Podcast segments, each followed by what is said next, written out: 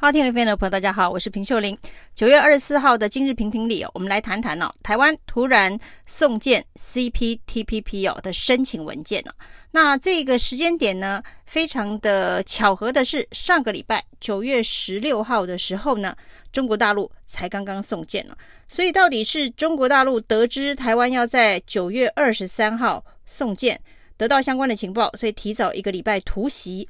还是呢，台湾这边看到中国大陆在九月十六号送件，也赶快把申请文件递交出去。这一场情报战到底是谁先谁后？谁是这个有备而来？谁是临时突袭哦？这实在是需要好好的解读哦。国安团队应该针对相关的资讯做更进一步的分析哦。到底中国的这个动作跟台湾所准备好？说蔡英文总统说他已经准备好了五年了，从他上任的第一天就开始准备要申请加入 CPTPP。那现在呢，因为一切已经准备妥当，所以呢，才在九月二十二号送件了。那整个送件 CPTPP，另外一个重要的关键是今年的这个轮值国家正好是日本。最近台湾跟日本的往来非常的密切，那包括了日本。主动释出相当多的善意，捐了很多的 AZ 疫苗给台湾呢。那所以呢，当台湾送出了 CPTPP 的申请之后呢，包括了日本的外相，包括了日本亲善的国会议员都说欢迎，而且呢，希望台湾能够加入。这个对比上个礼拜哦，这个中国送件的时候呢，这个主席日本。好像是说呢，还要再请相关的国家，CPTPP 总共有十一个国家来进行协商讨论哦，态度似乎有所不同哦。那不过呢，重点是当主席国是日本，我们跟日本又这样子一个有默契的方式送件哦，那代表接下来的深水区哦，就会是福岛周边五县市的这个核实的谈判哦。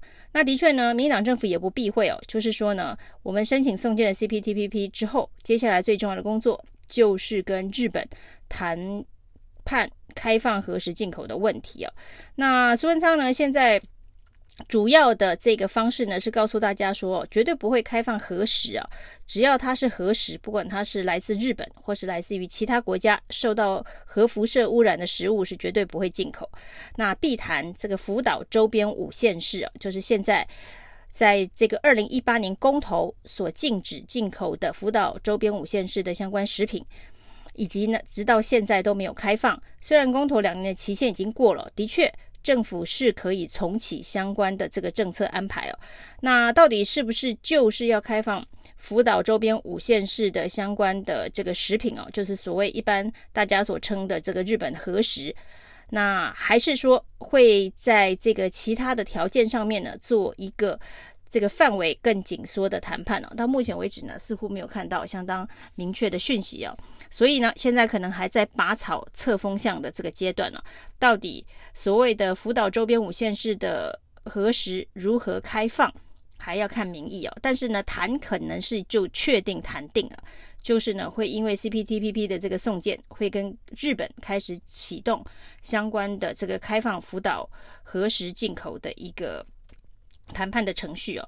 那这个问题呢，会面对到的就是跟之前呢，去年蔡英文突袭开放美猪、开放莱猪，含有莱剂的美猪哦，就是称为莱猪的这个政策一样哦。那因为攸关食安的这个关键的重大议题哦，所以呢，大家会要求，即便呢，你因为这个经贸谈判。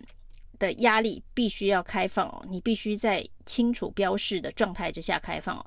包括到现在呢，这个十二月二十三号要登场的这个反莱猪公投，其中最主要的诉求呢，也是呢要清楚标示哦，就是呢有关于肉品的进口，你必须清楚的标示这是含有莱剂的，或是没有莱剂的美猪哦。那有莱剂的。标示它的这一个含量哦，那当然呢，它可以进口，代表说它是在这个国家标准十 ppb 以下的这一个含量，但是还是应该要标示它是属于含有十 ppb 以下莱剂的美珠啊。那就是说，民党政府试图还是要用文宣的手法，就是莱珠不是莱珠哦，莱珠叫做美珠哦，所有的美珠，不管你有莱剂没有莱剂啊，只要符合。这个所谓十 ppb 以下，不管你是零还是十，你通通只能叫美珠，你不能。把这个含有来剂的美珠叫做来珠哦，那这个核食呢？今天的操作手法看起来也是相当的接近。孙昌说呢，我们不能，我们不可能进口核食啊。但是呢，福岛周边五县市的这些食品不是核食啊，所以呢，现在就是在文字上面做文章，告诉大家说，只要有。这一个核辐射污染的食品不不会进口，不只是日本，其他国家也一样。那至于福岛周边的这一个食品有没有这一个核辐射的污染哦，那会定出国家的相关的标准了。只是说这个标准定出来之后，能不能够做产地清楚的标示啊？譬如说福岛五县市的相关食品，或者是呢其他地方呢以福岛五县市的食材做的这个加工品。都做清楚的标示啊！如果都能够做清楚的产地的标示，也许它是一个这个折中的方案啊。那在其实送件 CPTPP，蔡英文说准备了五年哦。那事实上呢，未来的谈判仍然是漫漫长路哦。那可能有八大关卡。必须去处理哦，你要跟其他所有的国家针对个别项目。当然呢，最有可能受到的伤害仍然是农产品啊，因为不管是加入这个 WTO 或者是这个 CPTPP 这些区域的经贸整合的这一个协议哦，最重要的就是呢，原本各国所保护的国内的本土的农产品这道防线呢，会被迫做适度的开放。那至于农委会真的准备好了吗？那农委会主委陈其仲说呢，这个刚刚好可以让台湾的农业转型哦。这个显然之前要让台湾农业转型的事情都没有安排、没有做、没有预做超前部署、超前准备哦。那现在说呢，要用开放作为压力。来让这个农业转型哦，到时候恐怕是会非常的惨烈。那除了这一个农产品会受到比较重大的伤害之外，补贴之外，有没有其他的方式可以有更长远的这一个转型的规划？另外就是这个汽车的零组件呢，那经济部农委会真的都已经呃研究过如何让这些受影响、受伤害的产业能够在开放之后不要。这一个呃，面对大量失业、大量解雇等等的这一个产业的议题吗？那这个驻日大使谢长廷呢，在这一个 CPTPP 的谈判当中啊，未来显然也会扮演一定程度的角色，因为现在的这一个轮值的主席国家是日本哦，所以呢，谢长廷今天也做了一些沙盘推演，告诉大家说呢，未来有。的发展可能会有七大方向。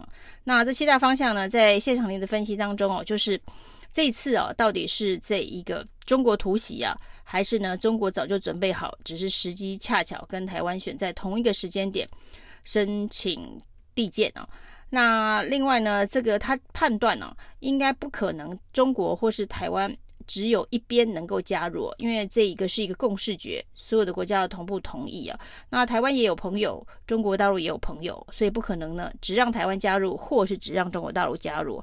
他认为最有可能的模式就是 WTO 的模式，就是呢，台湾跟中国一起加入。所以呢，如果未来台湾跟中国一起加入，那就跟 WTO 一样，台湾又多了一个。在国际上面呢，可以跟其他国家进行经贸交流的一个平台。